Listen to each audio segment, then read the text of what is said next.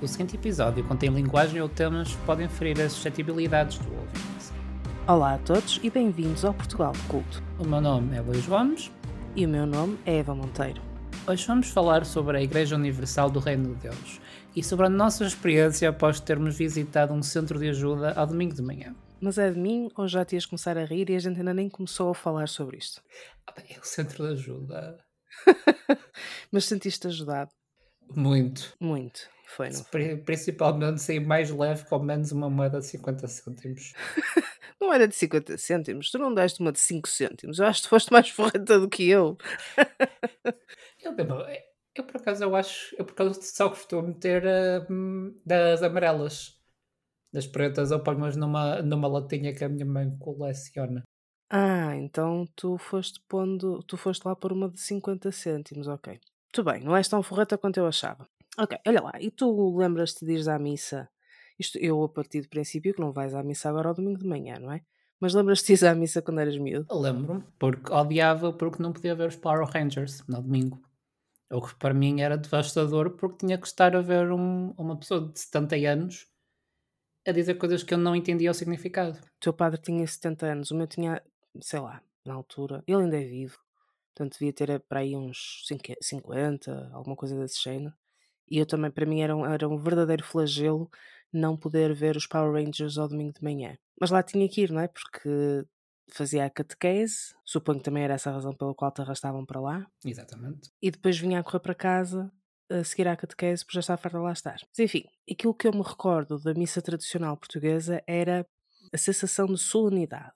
Porque, como tu dizes, eu também não percebia nada do que estava para lá fazer. E, na verdade, eu ainda hoje não percebo. Eu sei que para muita gente há muito significado em todo o ritual da missa, mas eu até hoje nunca o compreendi e na maior parte das vezes eu também não consigo perceber o que eles dizem, porque há muito eco dentro das igrejas. E lembro-me, quando era miúda, eu ficava a olhar para o teto, porque o teto era todo de madeira na igreja lá da, da minha paróquia, o teto era todo em madeira, fazia assim uns degraus, e eu ficava a olhar para os degraus, porque olhar em frente metia-me um bocado de confusão, porque tinha um crucifixo gigante com o Cristo, muito ensanguentado, e a revirar os olhos. E aquilo fazia-me uma confusão tremenda, porque eu não sabia se ele estava a desmaiar. Não te rias, que é verdade. Eu não sabia se ele estava a desmaiar, se ele estava a olhar para Deus, se ele estava muito mal. Opá, não sei. Aquilo fazia muita confusão. Não era o sangue, não era os espetos, era os olhos, aquele olhar assim, ai que eu vou desfalecer. E aquilo fazia muita confusão. E aquilo para uma criança, pá, de dez, doze anos, fazia mesmo muita confusão. E depois é assim, o padre vinha pela, parte, pela porta da frente. Para mim era muito estranho, porque para mim o padre devia vir de dentro da igreja, porque era o local dele, era dentro da igreja. O teu também vinha do lado de fora, com a comitiva toda atrás. Sim, sim, eles entravam pela, pela, porta, com, pela porta, com aquelas vestes todas fantásticas e com umas sete, oito pessoas, cada uma com o seu instrumento diferente, era toda uma procissão a entrar pela igreja. E tu também não sabias o que é que aquela gente estava ali toda a fazer, certo? É que eu também não sabia. Eu nunca percebi o que é que metade deles ali fazia. Dou um, um desconto ao senhor que leva a cruz, pronto, ok. Esse tem uma função, leva a cruz. Mas os outros levam um turíbulo. É turíbulo que se chama. Às tantas estou a dizer isto, tipo, não tem nada a ver com a palavra. Aquela cena que, que deita fumo, o incenso. Do, do incenso. Não faço ideia. Aquela cena redonda, tipo uma esfera com umas cenas e incenso e fumo e tal, pronto, também tinha a sua função. E, e eu acho que também havia velas para lá envolvidas na história. Mas aquilo que eu queria dizer com isto é que, de facto, era uma experiência muito ritualizada, certo? Todos nós passamos por isso. Uh, eu, pessoalmente, não gostava nada da experiência porque eu não sabia quando é que tinha que me levantar e quando é que tinha que me sentar. Eu estava mais atenta às outras pessoas, a ver quando é que se sentavam e quando é que se levantavam, do que propriamente ao que é que o padre estava a dizer. Eu tinha era que saber quando é que tinha que dizer amém. Isso era importante. E sabes que também não gostava nada da parte dos beijinhos. Te lembras da parte dos beijinhos? Eu odiava isso. Ainda hoje odeio. Eu já não sou muito dado a toque de pessoas que, que não conheço. Então ter que dar dois beijos é uma velhota que eu apenas conheço porque é amiga da minha avó. Ah pá, não, desculpem, Deus, Deus que me perdoe. Ou não. Pois, esse andar, senta, levanta, senta, levanta, senta, levanta, irritava-me imenso. Até porque lá está, eu também nunca sabia qual era as rezas em que era suposto tu rezares de pé e as rezas em que tu podias sentar. E aquelas em que tinhas de te ajoelhar, também havia uma parte em que as velhotas se ajoelhavam. E eu também não percebia, eu ajoelhava-me porque os outros também se ajoelhavam.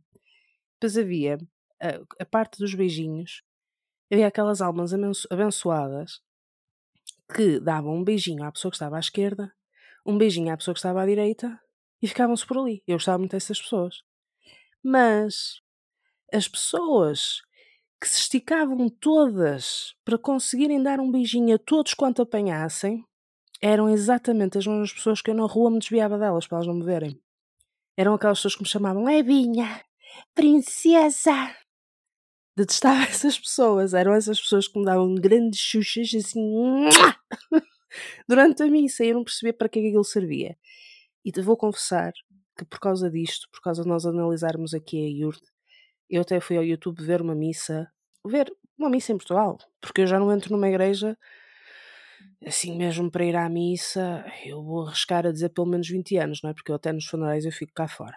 Portanto, eu, não, eu nem sequer me lembrava muito bem como é que aquilo era dito, não é? Como é que se celebrava a missa. Então eles começam, eles não, o padre, peço desculpa, a dizer em nome do Pai, do Filho e do Espírito Santo. Amém. Esta parte eu lembro-me, percebia. A graça do nosso Senhor Jesus Cristo, o amor do Pai e a comunhão do Espírito Santo estejam convosco. Esta parte também se percebe. Depois começa. Bem-vindo seja... Nunca percebi daqui para a frente, o resto da missa esquece. Bolha, nunca percebi nada. Porque eu limitava-me aqui à conformidade social, ou seja, eu não estava propriamente interessada na liturgia, não estava propriamente interessada em retirar dali nada. Uh, só fui à missa até à primeira comunhão, portanto, eu comunguei uma vez na minha vida, colei a hóstia ao, ao, ao céu do, da boca, não a consegui de lá tirar, e fiquei muito atrapalhada, nunca mais quis fazer aquilo na minha vida, portanto, até hoje fiz uma única comunhão.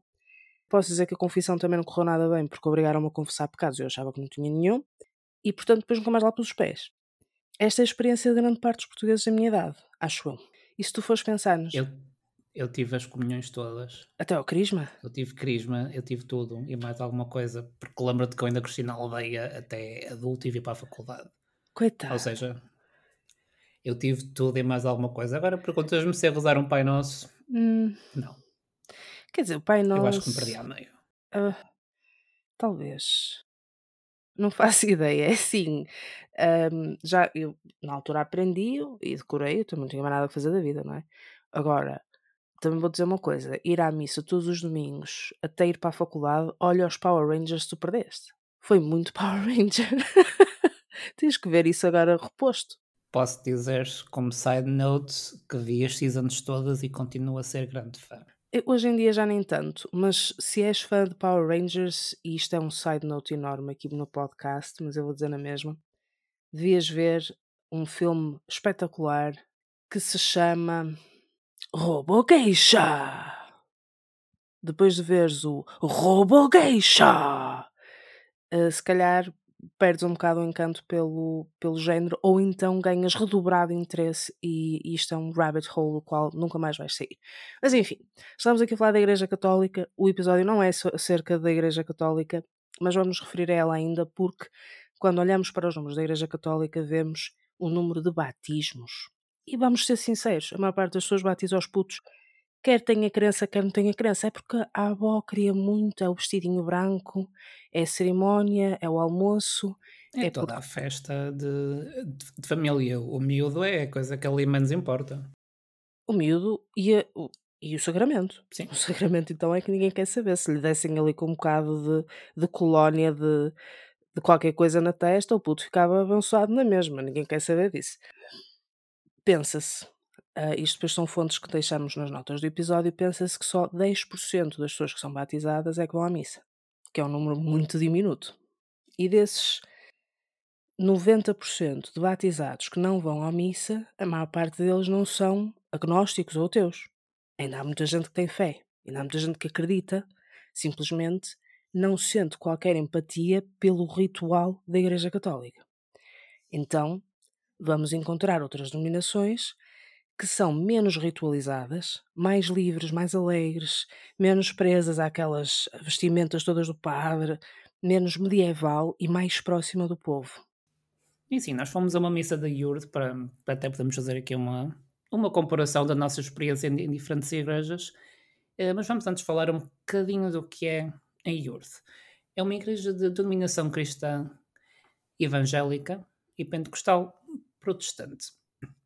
Tem sede no Templo de Salomão, na cidade de São Paulo. E aqui mais uma side note.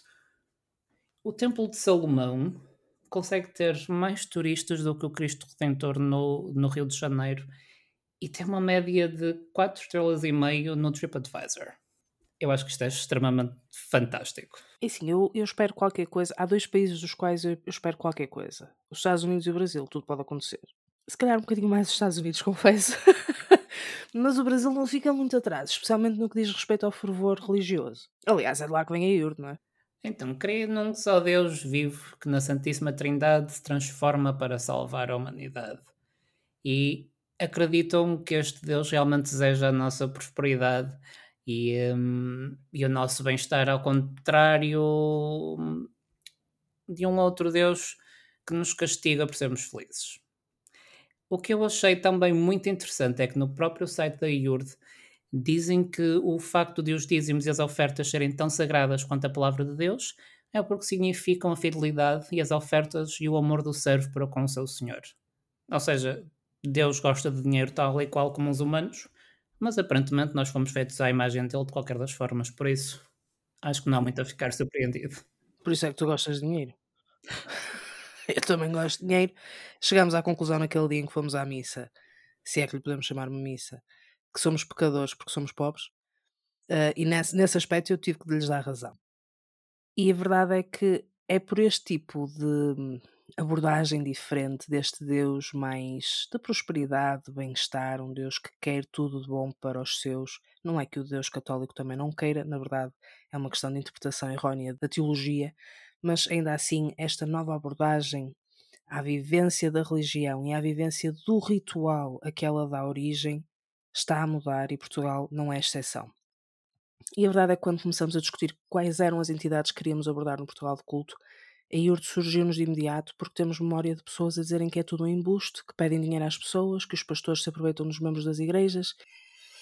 Mas claro, são coisas que a gente ouve falar, são coisas muito difusas e fomos fazendo pesquisas no Google, começamos a ver as reportagens da T V I O Segredo dos Deuses, começamos a lembrar de dois mil e dezassete, da polémica das redes de, de adoção ilegais e até das polémicas acerca do próprio Edir Macedo, o cabeça desta igreja, a, a dizer em vídeos como é que os pastores vão sacar dinheiro aos crentes, não é? E ele depois veio dizer que aquilo era tudo uma brincadeira e tal, mas a brincar, a brincar, o pastor foi ao, bo- ao bolso ao crente, não é? E por acaso também é, é bom de referir que realmente esta igreja parece ter polarizado bastante as pessoas, porque acho que vejo pessoas no extremo de isto é tudo uma farsa, ou pessoas que são completamente dedicadas àquela igreja. E já que estavas a falar no Edir Macedo, que é sim o criador desta, desta igreja, ele também começou por influências de Robert McAllister, que tinha uma irmã que em mil novecentos e setenta e cinco era bastante devota a ele e acabou por usar a formação que ele tem em teologia para fundar a sua própria instituição religiosa, que no início era a Cruzada do Caminho Eterno e mais tarde seria a Casa da Bênção, acabando eventualmente a ser a Igreja do Reino de Deus. Eu não sabia disto. A Cruzada de quê? A Cruzada do Reino Eterno? Do Caminho Eterno. Do Caminho Eterno? A Cruzada do Caminho Eterno. Sim, senhor. Isso não é um filme do Indiana Jones? Eu tinha a ideia que isso era um filme de Indiana. Não era aquele que ele até foi com, com o pai, que era o falecido, como é que ele se chamava? Aquele homem muito alto, que era um grande pão quando era não muito novo, porque ele novo era um bocado feio. O pai dele não era o pai da Angelina Jolie. O pai da Angelina Jolie. Não, aquele que coisa e tal, naquele filme com a Catherine Zeta Jones. Um... Era Sir, uh, ai bolas, morreu aqui, o Sean Connery, claro, Sean era o zero zero sete, portanto eu tenho a noção que okay, foi nesse okay. filme que ele salvou o Sean Connery da morte com um cálice perdido lá dos Templários ou o, o que era. Não era esse, portanto, deve ser uma sequela e eles a vão fazer. Porque assim, a última sequela que fizeram tinha aliens, portanto agora ter a Yurto também não era nada de estranho. É Edir Macedo em busca do trocado. Não, que ele não quer trocos, ele quer logo quinhentos, mil, mil e quinhentos, não te lembras do pastor. Estamos a divergir, estamos a, a, estamos a fugir aqui ao tema. E saibam também que eles têm a máquina de multibanco, vocês podem, vocês podem pagar as prestações. Ai, era prestações, não é? Ai, pode ser com o cartão de crédito. Se usares o cartão de crédito. Já sabem, a pastora com o cartão de crédito todos os meses.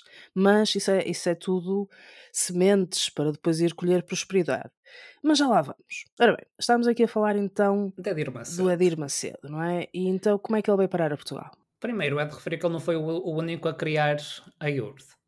Ele criou com mais pessoas, se calhar o, um, o mais famoso era o Romildo Soares. E separaram-se devido a divergências. Foi todo um drama em que aquela igreja foi toda a votações a ver quem é que ficava e quem é que saía. O senhor Soares acabou por sair e também ele fundou mais uma igreja, a Igreja Internacional da Graça de Deus. Acho que se pode dizer que estão pessoas extremamente devotas à igreja. Eu vou-me embora com a graça de Deus. Não posso. Ok. É legítimo. O senhor dá o nome que ele quiser à igreja, que a igreja é dele. Portanto, mas ele tem um bocado, eu, temos, que, temos que referir, ele tem um bocado de nome de sidekick. E é normal, é o sidekick que se lixa e que sai da, e que sai da dupla. Pá. E quando é, quando é para ter sucesso é sozinho, não, não há cá sidekick. Caramba, quantos Robins, quantos Robins é que o Batman teve também na quantos, história dele? Quantos Batmans é que houve? Ele já deve ir. Uma porrada deles. Um. Mas é de ir Macedo só um.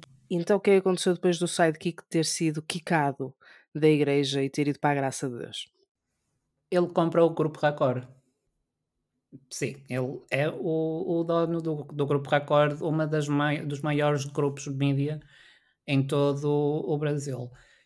Isto também é bom de, de se dizer que ele compra o Grupo Record em oitenta e nove, ou seja, a igreja não era assim tão, tão velha quanto isso e ele já tinha este tipo de, de posses. Hum. Quando esta igreja começou numa funerária. Isto é muito interessante. As primeiras congregações foram numa funerária, que foi a mãe do Edir Macedo quem uh, suportou claro. O custo. Era ela que, que era a fiadora. Claro, não é? Tinha que haver aqui uma mãe ou um pai a fazer um pai-trocínio, um mãe-trocínio por trás. Sabes que isso agora que me estás a dizer faz-me aqui um clique na minha mente, porque aqui há uns anos... Bem, tu lembras-te de a gente ter falado num episódio anterior de uma rapariga que encarnava espíritos, mas afinal... tinha ataques de epilepsia e depois foi operada à cabeça. Pronto, se, se vocês não se lembram disto, têm que voltar atrás e ouvirem o, o episódio anterior. Vários episódios para trás, na verdade. Essa mesma rapariga, sempre que eu lá ia à casa, ela estava a ver uma telenovela e todas as telenovelas que ela, estava, que ela via eram histórias da Bíblia. E eu achava extraordinário porque ela ficava muito surpreendida com o que, com o que acontecia a seguir. E mais surpreendida ficava quando eu lhe dizia o que vai acontecer a seguir é isto. E depois acontecia. É um bocado como ir ver o filme da Paixão de Cristo e depois dizer, ai, mataram um mocinho. Spoilers. Era exatamente igual. Jesus dies. Está tá lá, vai acontecer. E agora está-se está a fazer luz. Portanto, com a graça de Deus, aquilo era tudo na Record. Por isso é que eles têm tantas telenovelas religiosas. Eu não fazia ideia disso, mas é interessante. Eu... Vou começar a ver a Record. Ou não. Se calhar não. E é também de ver que eles têm imensos grupos de rádio. Acho que eles têm cerca de noventa, se não me engano, rádios por todo o Brasil. Ou seja, a divulgação desta igreja, e realmente depois de ler isto não fiquei nada surpreendido com os números que eles têm no Brasil. Obviamente que eles chegam a uma população ridiculamente grande do Brasil, provavelmente incluindo mesmo naquelas partes em que ninguém se lembra. Tipo, sei lá, perto da, da Amazónia. Na Amazónia. Que a gente só sabe os, os únicos sítios isolados dos quais nós temos conhecimento aqui em Portugal é a Amazónia. Amazónia de certeza que há montes de sítios isolados no Brasil, mas nós só, só imaginamos a Amazónia. E se tu te, te recordas, quando começamos a pensar aqui neste episódio e fomos ao site da I U R D, ambos ficamos muito surpreendidos com o nível daquele site. Eles têm um site espetacular, têm montes de, de, de rubricas e de artigos, e a qualidade de imagem, a qualidade de tudo, exceto do português, mas de tudo é uma qualidade extraordinária. têm podcast, já vão para aí no, no número setenta ou setenta e cinco uh, episódios, têm um monte de coisas. Aliás, não têm só um site, têm uma série deles. Sim, eles investem, lá está, eles investem bastante uh, neste tipo de, de acesso aos crentes. E honestamente acho também isso passa um bocado pelo processo de recrutamento deles, que realmente é diferente de todas as outras igrejas. É muito mais atrativo, pelo menos para as novas gerações, obviamente. Quem é que alguém da minha idade ou da tua quer ir a um sítio aborrecido ouvir um velho de setenta anos? E sim, depende do velho de setenta anos. Há aqui um perto, relativamente perto, que dizem que ele é um espetáculo a dar a missa, a celebrar a missa. Eu não sei, que nunca lá fui, mas pelos vistos ele até consegue atrair aí uns jovens. E temos o Padre Guilherme, que se alguém o conhecer, que lhe diga para ele vir aqui participar no Portugal de Culto. Nós para já ainda não dissemos mal da igreja dele, quem sabe um dia, uh, mas o Padre Guilherme, que, que dá shows de techno e que é o padre mais mexido aí do Instagram. E tens uma série de outros, já tinhas aquele do, do Põe a Mão na Mão do Teu Senhor da Galileia, como é, como é que se chamava esse padre? Também cantava imenso e tocava viola. Já não me lembro do nome do senhor, peço desculpa. Eu vou ser... Eu, mas José é qualquer coisa? Eu sou super criticado, não faço ideia. Provavelmente é um José ou uma coisa assim desse género, um António, não é? Uh, e também tínhamos o Padre Motard, que abençoava o pessoal Nós todo que ia um... de moto. Espera, mas ele abençoava os motards ou ele próprio era motard? Essa é uma excelente questão à qual eu também não sei responder, mas eu acho que o homem também era motard e ele próprio abençoava depois uh, os grupos motards que iam à missa. Isso sim, seria algo. Qual Hells Angels? A Igreja Angels, pá! Espetáculo, digo eu. Isto hoje está muito cómico, mas pouco votado para o facto. Vamos voltar aos factos. Então, continuando, ainda antes de, de Iurdes chegar em, em força a Portugal, o Edir Macedo seria, e esta seria uma das suas primeiras grandes polémicas, estaria preso durante onze dias, acusado de burla. E houve tanto corrupio de pessoas em sua defesa à porta da, da instituição onde ele estava preso, que lhe foi pedido que ele emitisse um comunicado em dizer como estava bem e que entendia ou, e que ia ficar tudo bem. Já havia Covid. É preciso ele realmente por aqui um, um comunicado para que as pessoas saíssem dali. Era o poder que ele já tinha na altura. Depois chegou cá a Portugal. Quando depois de chegar cá a Portugal também teve assim uma série de comunicados, não é? Mas já foi aqui dos portuenses. Lembras-te dessa situação? Isto foi em mil novecentos e noventa e cinco, quando a Iurde tentou comprar o Coliseu do Porto. O Coliseu do Porto. Eles não sabiam onde estavam a meter. Não, ainda hoje é considerada a maior manifestação que se viu no Porto. Acabou até com o Pedro Brunhosa acorrentado ao, ao, ao Coliseu do Porto. Isto no auge da sua carreira. Eu vi há pouco tempo os vídeos, porque tinha que ver, não é? Para, para a investigação deste episódio. Eu já nem me lembrava daquela bigodaça, aquele bigodinho muito fininho que ele usava. Mas ele, de facto, agora, uh, Pedro Brunhosa, se me estás a ouvir, estás mais bonito agora, pá. Agora estás, estás aí um homem jeitoso. Porque naquela altura, uh, aquele bigodinho, aquele, todo aquele estilo... Pronto, não vamos questionar. Era o estilo do homem, ele já cantava bem nessa altura, ou melhor, declamava bem nessa altura, portanto vamos perdoá-lo. Mas o facto é que ele não foi a única pessoa que decidiu revolucionar aqui o Porto em prol e em defesa do Coliseu do Porto. Foram uma série deles, inclusive o, o Reininho também lá esteve. E eu lembro-me de uma parte em que ele disse... Deixa-me cá ver. O Rui Reininho diz assim... Eu não deixo esta merda ser de uma seita. Não deixo. E foi ali com todo o poder da, da voz dele. Pimba, não deixo. E depois vem o Pedro Brunhosa e diz assim... Eu tenho um recado, só quero dar à administração da companhia de seguros que vai vender o Coliseu, mas que nós não vamos deixar, que é este. E levanta assim uma t-shirt. O que é que a t-shirt diz? Talvez foder. Pimba! Não há cá, não há cá nada. Mas a melhor parte de toda aquela celeuma, tu não sei se te recordas de quem era o presidente da Câmara de Matosinhos naquela altura. Não. Então eu vou-te dizer, um senhor muito castiço. Não sei o que é feito dele hoje, mas era um senhor muito castiço chamado Narciso Miranda. E há uma altura em que estão a filmar e há uma série de gente à porrada e toda a gente, uns a, a quererem-se algemar ao Coliseu do Porto e outros edifícios em Matosinhos. Portanto, isto foi uma questão que houve no Coliseu do Porto e depois noutro edifício em Matosinhos. E em Matosinhos estava tudo ali um bocado à pancadaria, aparecem os jornalistas para filmar e o Narciso Miranda diz assim... Correu tudo normalmente, exceto quando eu larguei o pastor assim já fora do local de grande emoção e algumas pessoas correram mais do que ele e acho que ainda lhe deram uma sapatada ou outra, mas nada de especial. E logo a seguir no vídeo vês a P S P destrocar à esquerda e à direita, à grande e à portuense, como se fazia nos anos noventa, não é? Porque hoje em dia já não se podia fazer uma coisa dessas. Mas ele disse assim, eu larguei-o já fora do local de grande emoção.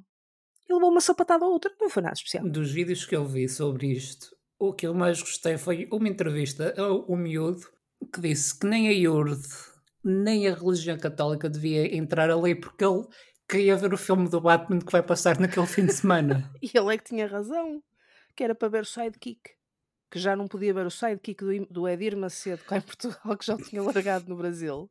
Queria ver o Sidekick do Batman, isto está tudo relacionado. Muitos anos mais tarde vamos ver então a polémica do programa, da reportagem, a grande reportagem, O Segredo dos Deuses. Recordas-te disto? Qual é? O Segredo dos, dos Deuses qual é que foi? Foi, da... foi das, das adoções ilegais, precisamente. Ilegais, exato. Ok, porque um, antes ainda tinha outra. Ainda? Acho que foi antes, ainda em, mil, em mil novecentos e noventa e nove. O que aconteceu em mil novecentos e noventa e nove que eu já era viva e crescida e não me recordo? A Igreja Brasileira ordenou a IURD a devolver duzentos e quatro mil reais, acho que para agora são tipo de cerca de trinta e sete mil euros, uma coisa assim. Ah, trocos. É uma mulher em que basicamente eles lhe venderam um lugar no céu. Eu não estou a gozar, isto foi notícia. A senhora pagou por um lugar no céu. Mas foi tipo, ouviu aquela música do Stairway to Heaven? E decidiu que também tinha que fazer igual. Sim, e ela achou que devia ser numa daquelas portinhas atrás do palco da, da, do Centro de Ajuda. Ah, essas, de onde eles trazem os, os sacos vermelhos para, as, para, para os troquinhos, não é? Para os trocos de papel. E o, e o pão de brioche. O pão de brioche com consumo de uva. Já lá vamos. Não fazia ideia desta notícia, na verdade essa parte eu não vi, mas fui ver O Segredo dos Deuses do início ao fim. E honestamente, aquilo era muito, muito, muito repetitivo. Eu não me lembrava daquilo ser tão repetitivo. Provavelmente na altura saía um episódio por semana e agora não é, eu vi aquilo tudo rajada e consegui perceber o padrão de repetição. O padrão de repetição e o padrão de dar mais ênfase à emoção do que propriamente aos factos, porque não fica muito claro onde é que eles vão buscar as provas daquilo que estão a dizer. Não é de estranhar que depois aquilo tenha dado problemas com a justiça. Mas basicamente... estamos a ver ali, enfim, uma série de episódios em que eles acusam a IURD de, ter, de fazer tráfico internacional de crianças para, adoça, para adoções ilegais e de basicamente terem roubado os filhos às mães que os tinham colocado em lares ilegais. Claro que não se fala da parte processual. Será que a lei permitia naquela altura fazerem-no ou não, não é? Porque nós estamos a falar de uma coisa que saiu em dois mil e dezassete que se referia a crimes que potencialmente poderiam ter sido praticados vinte anos antes.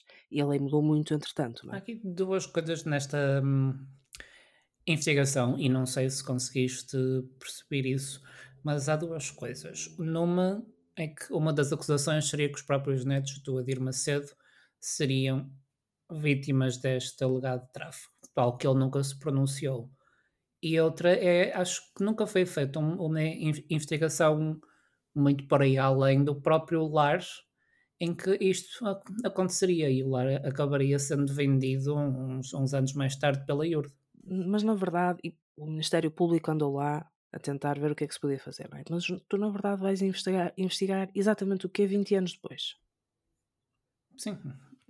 É muito complicado. Porque quando, eu não sei quanto a ti, não é? Mas eu se fosse uma mastermind do crime não deixava papéis escritos em lado nenhum para serem encontrados vinte anos depois, não é? Há sempre, enfim, documentação que, que escapa a esse escrutínio, não é? Essa autocensura para não se serem, enfim, acusado e mais tarde ter problemas com a lei, mas a verdade é que, em todo o caso, nessa altura, vinte anos antes de dois mil e dezassete, caramba, não era difícil, não havia computadores.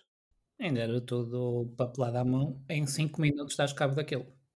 Nós fomos ver, interessante do ponto de vista de como é que as mães terão sido manipuladas, ou melhor, muitas vezes as avós, os familiares, porque seriam, algumas pessoas seriam um bocado ausentes e teriam problemas pessoais que as impediam de cuidar dos próprios filhos, o que numa perspectiva de dois mil e vinte e dois, não é justificativa para se retirar os filhos a alguém.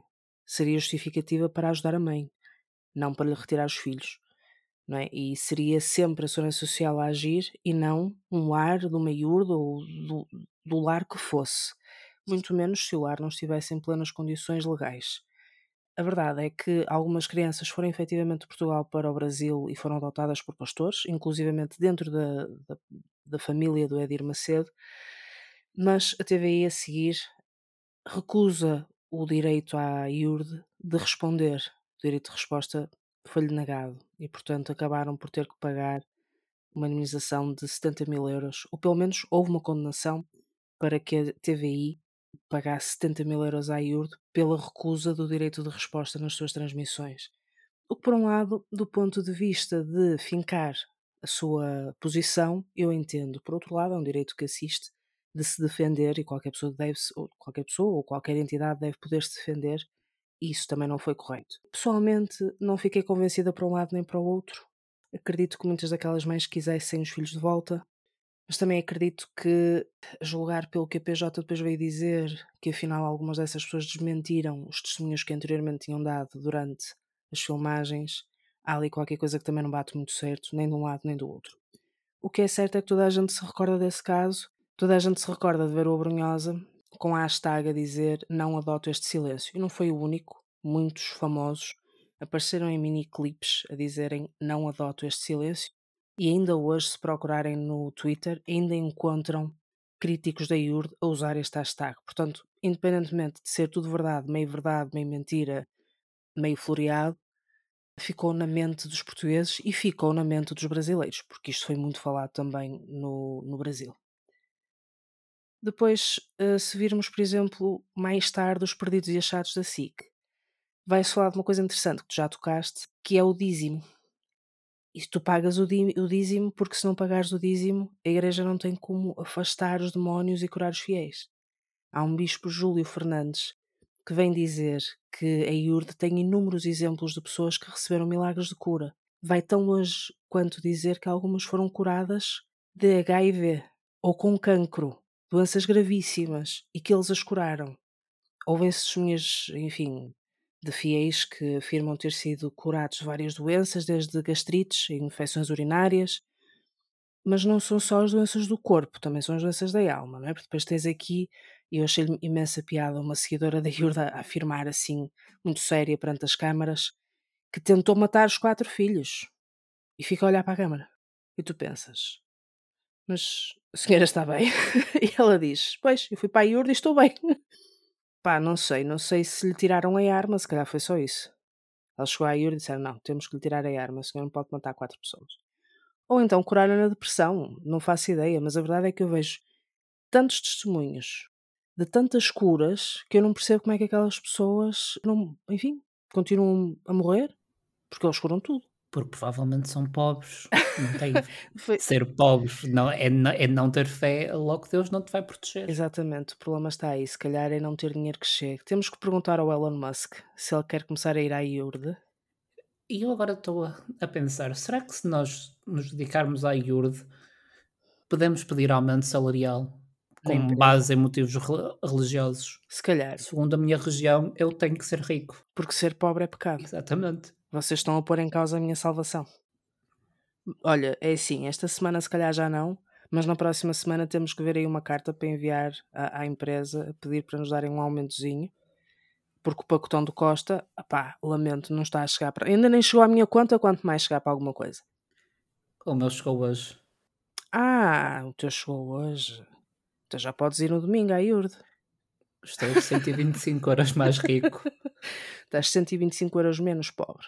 Esta questão do, do evangelho da prosperidade, para mim, é um mercantilismo da religião, que curam tudo, até curam a, a, a pobreza. Mas esta é uma ideia que surge aqui no, na, no New Age. Não sei se alguma vez leste o livro O Segredo, ou viste o filme. Eu vi metade do filme e não passei da primeira página do livro, mas aparentemente conheço, a ideia é a mesma. Conheço o, o conceito, sim. Acho que a gente conhece o conceito, não é? Que a abundância é algo que nós fazemos manifestar com pensamentos positivos, com visualização. Até há pessoas que fazem aquelas, aqueles quadros. Pensares com muita força. É, é imensa força. Isso é uma coisa que nós vamos ver até para a próxima, daqui a uns, umas semanas, noutro episódio, que há um miúdo, isto já em relação uh, a um, um tema que nós vamos abordar, que é da masculinidade tóxica, que há aquele miúdo que era um incel. Era? Era que ele morreu. Ah, ok. Que hum. era o, o Elliot, que matou uma porrada de pessoas e depois suicidou-se. Ele achava que ia conquistar muitas mulheres sendo rico. E para ser rico tinha que ganhar, tipo, a lotaria. Então o que é que ele fez para ganhar a lotaria? Fez um, um vision board. E então achou que era pensar muito com muita força e lhe ia sair a lotaria e ele ia conquistar as mulheres todas. Como isso não aconteceu, ele acabou por atacar uma porrada de pessoas na rua e depois suicidou-se. Mas lá chegaremos. Cenas dos próximos episódios, não percam, porque nós também não. Nós também não. Ok, então já percebemos que o verdadeiro pecado é ser pobre, já percebemos que isso contradiz tudo aquilo que nós ouvimos do cristianismo na Igreja Católica, em que o voto é sempre um voto de pobreza, não é um voto de riqueza, e já percebemos também que para podermos construir a nossa prosperidade temos que fazer oferendas, não só dar o dízimo, o dízimo é obrigatório, o dízimo é base, mas também dar oferendas. Portanto, o dízimo, convém também dizer, é sobre o vosso salário bruto. Portanto, se ganham mil euros e pagam duzentos de impostos, não são, o dízimo não é dez por cento dos oitocentos, é dez por cento dos mil. Porque Deus tem mais direitos do que o Estado, como é evidente, não é? Portanto, já sabem. O dízimo é sempre uma, dessa, uma, uma décima parte do vosso salário. Se não estão preparados para isto, se calhar é melhor uh, irem à missa ao domingo de manhã, ali na vossa paróquia, ou, quiçá, optar como nós e continuar a ver os Power Rangers. A justiça angolana manda encerrar todos os templos da I U R D em Angola. Mas isso foi recente? Devido, sim, cerca de dois mil e dezanove, vinte, por aí. Interessante. Por investigação de associação criminosa, fraude fiscal e exportação ilícita de capitais. E quando digo um, encerramento de templos é mesmo tipo... fechá-los, não é? Todos, de forma, de, de forma gradual, mas todos. Como é que é possível? Isto talvez tenha sido o Romildo Soares que os veio ali a assombrar. Graças a Deus é para fechar tudo. Não, mas é que a melhor parte é que isto resultou de uma dissidência de uma ala reformista da I U R de Angola. Então as acusações eram, eram, eram mútuas, aquilo foi todo um drama, porque aparentemente uma destas partes dizia que a outra tinha a exigência da prática de vasectomia, castração química, práticas de racismo, discrimi- discriminação social, abuso de autoridade, além da invasão de divisas para o exterior do país. Mas para lá, para que é que eram as vasectomias? Ah, pois é, havia para aí uma polémica qualquer que o bispo Edir Macedo achava que as pessoas deviam adotar e não ter filhos, certo? Portanto, ele, ele próprio acho que pressionava os próprios uh, pastores a fazerem vasectomias, mas isso era assim uma coisa obrigatória? Isso foi ao extremo em Angola? Eu não consegui perceber se realmente foram feitas vasectomias, mas considerando os crentes que esta igreja parece ser, provavelmente. Mas não vi nada que me indicasse que realmente houveram vasectomias e castrações por aí além. Porque a castração química, isso é, isto é, isso é gravíssimo, quer dizer, isso tem consequências gravíssimas para o corpo de uma pessoa. Estamos a falar de tomar químicos que eliminam hormonas, não é? Que elimina a testosterona, que, que é suposto diminuir drasticamente o desejo sexual. Quer dizer, o homem nem com a mulher? É assim também, se não precisam de ter filhos, se precisam só de adotar, qual é a necessidade de haver sexo? Nenhuma, toda a gente sabe que o sexo é só para reprodução, só, perfeitamente, é isso mesmo, pronto, estamos de acordo, já lá chegamos. É exatamente isso, pronto. Bom, a verdade é que não podemos ir muito, assim tão longe. Nós já temos uh, partidos políticos no, no nosso Portugal, tão querido, a defender a castração química, enfim, com as consequências que isso traz, e não podemos dizer que não haja casos, enfim, a nível económico, a nível financeiro, aliás, não é económico, financeiro, que não haja casos, até noutras igrejas que não a I U R D. Nós é que um pouco por causa das polémicas todas que já vimos passar, acabamos por estar sempre inclinados a pensar o pior. E por isso mesmo, porque estávamos inclinados a pensar o pior, é que começamos a investigar e a pensar seriamente em ir à missa na Iurde, e andamos desde o início do episódio a dizer aqui aos nossos ouvintes que fomos lá e fomos, e vamos-vos contar tudo sobre o que se passou.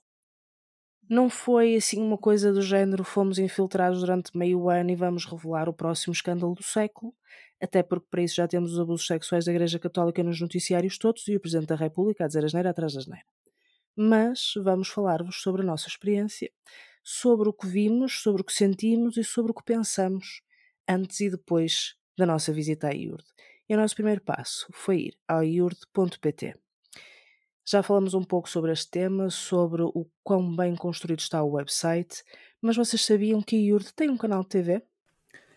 Sim, um canal de T V fantástico e, uma vez mais, é uma das ferramentas que ajuda... Eu diria até que uma, um certo controlo dos seus próprios clientes. Tu entras pela casa dentro da pessoa. E a...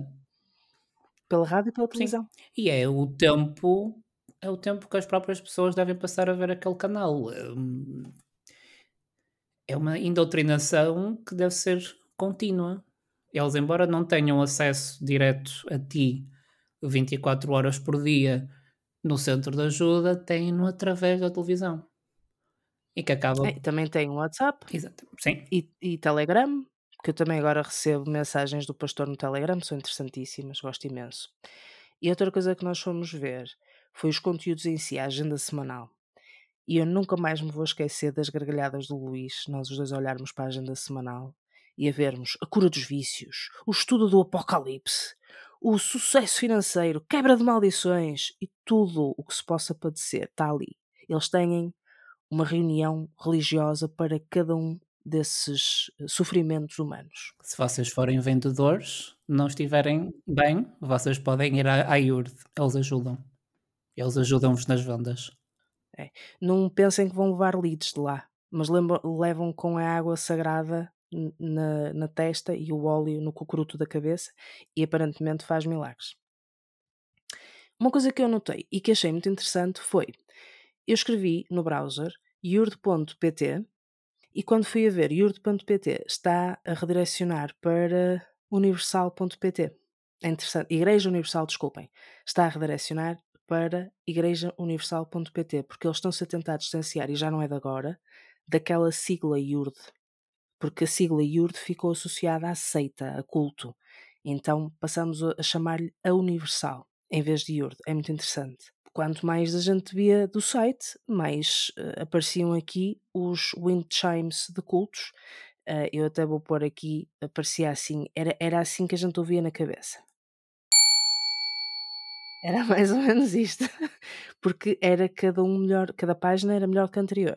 Vimos uma página de doações com seis níveis diferentes de todos os principais bancos de Portugal.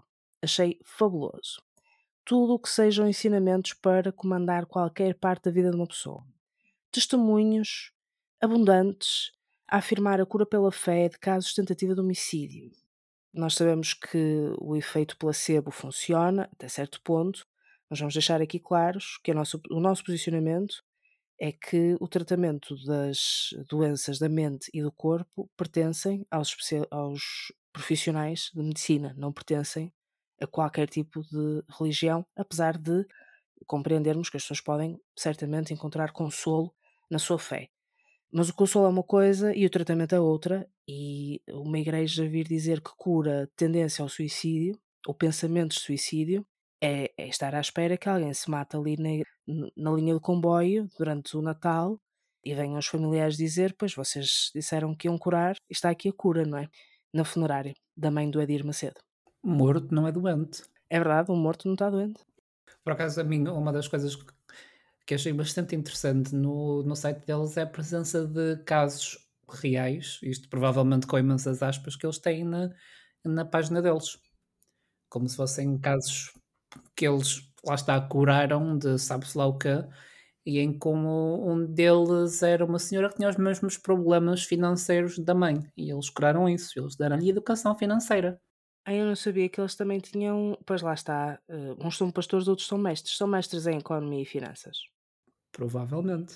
eu vi um, um, um testemunho que achei fabuloso, que dizia assim: porém, a pior fase foi quando, no Hospital Júlio de Matos, fui diagnosticada de louca e fiquei num estado praticamente vegetativo. Não dormia, dava voltas na cama, até que, numa das muitas noites sem dormir, ao assistir televisão, conheci o trabalho da Igreja Universal at- através da T V Record. Ora, lá está, de facto, eles têm a Record. Isto bem dissecado, isto não, isto não faz sentido nenhum, quer dizer, a senhora estava no Hospital Júlio de Matos. Eu gosto que o, o diagnóstico dela, um diagnóstico médico, é louca. De louca. Não, não há cá depressões, não, não há esquizofrenias, não, não há nada. Louca. Nada. O médico chegou à beira dela: minha senhora, tenho mais notícias para lhe dar. A senhora está louca.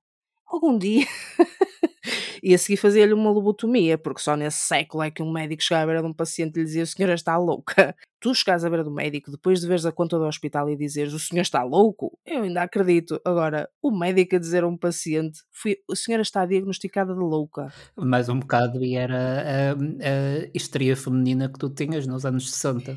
Então, quer dizer, ela estava diagnosticada de louca e num estado praticamente vegetativo. E num estado vegetativo, ela deve ser o único vegetal que não dorme, porque passava noites sem dormir e vê televisão. E então, depois, a senhora veio dizer que houve ali um milagre, não é? Porque tinha ido à Igreja Católica, videntes, cartomantes, ninguém tinha ajudado. Até aí eu concordo, porque a Igreja Católica não a vai ajudar. Os videntes e os cartomantes, já aqui atrasado nos episódios, já chegámos à conclusão, também não. O Júlio de Matos, acredito que sim. Agora a Iurde? Porque depois a senhora diz que foi um milagre, supostamente em estado quase vegetativo, sai do Júlio de Matos, feliz e contente. Eu vou agora para a Iurde. Eu estou vegetal. Estou aqui, pareço uma couvinha, uma alfacinha, mas estou fresca. Portanto, vou, vou sair daqui e vou à Iurde. E depois, logo a seguir, a senhora diz que passou seis meses a ir à Igreja Católica e aos videntes e aos cartomantes. Mas ela estava num estado quase vegetativo, estava no hospital, estava na Igreja Católica, ali na Santa Rita, ou o que é que a senhora estava a fazer? É que depois os próprios testemunhos não fazem sentido absolutamente nenhum. E não há cá manual de diagnóstico e estatístico de transtornos mentais. Isso não existe. A seguir, eu liguei para a Iurde. Foi uma pena, não tinha o Luís à minha beira, ainda bem, porque senão ele começava-se a rir e eu já não conseguia falar com ninguém. A verdade é que, apesar do site ser surreal, eu queria perceber se podíamos ir à missa, se aparecíamos assim lá do nada, ou se tínhamos que fazer marcação. E liguei para uma linha, eles têm uma linha vinte e quatro horas. E atendeu-me o Daniel. O Daniel era muito simpático. Disse-me que eu não precisava marcar e frisou, interessantíssimo, que eu não precisava de pagar nada. E eu pus-me logo de pé atrás a pensar: eu vou deixar porta-moedas em casa quando lá for. Então, teve aquela preocupação em sublinhar que não era preciso pagar nada e muita preocupação também em encontrar um centro de ajuda perto do local que eu lhe disse em que vivia, supostamente. Então, pediu-me os meus contactos. Estava com muita pressa de saber os meus contactos, que era para dar ao pastor para me fazerem uma marcação personalizada, que eu ia lá e ia ser atendida pelo pastor. Achei muito bem. Depois, interessante, foi que eu não disse propriamente quais eram os meus problemas, ou como é que eu me sentia, porque é que eu estava tão ávida de ajuda espiritual. Portanto, ele fez todo um rol de descrições de tudo daquilo que eu pudesse padecer, assumindo para si, portanto, tentou fazer aqui um espelhamento.